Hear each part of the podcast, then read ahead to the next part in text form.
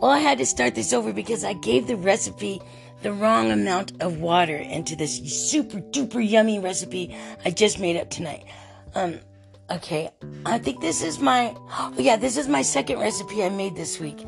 The first one was a macaroni salad with um, some Velveeta diced cheese in it, and my husband loved it. But it got dried out after a while, and so I don't want to give that one out. But this is a new one, and it came out bomb.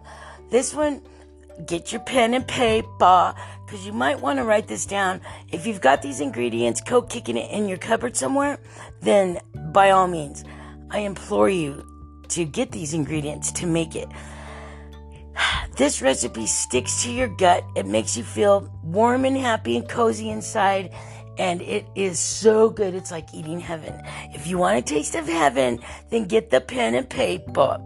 This is what you will need. Three cans, small cans of diced green Ortega mild chilies. Half a can or the smallest can of tomato sauce. One box of Rice-A-Roni flavored beef and three cloves of huge garlic and um, garlic salt and pe- pepper and um, one and a half cups of water. So you slice up your cloves of garlic and then just pour them, put the butter in the pan, let it start to melt, pour in your cloves of garlic and stir it around and smash it up in there while it's in the pan. You want to make sure that you saute the garlic in the butter because the butter will make the garlic super sweet, I mean, super soft and um, pliable to the palate of your mouth. So let the garlic saute inside the butter. Then after that, you add about two and a half to three pounds of hamburger meat, depending on how much hamburger you like.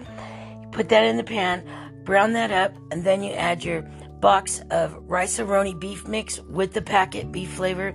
Then you add your three cans of garlic, of, excuse me, of green Ortega mild diced chilies, uh, juice and all. Then you stir it, and then you put two cups of water, and then add your half a cup of tomato sauce, and stir it up, and then boil it for 20 minutes. When you're done, you will have heaven! Heaven!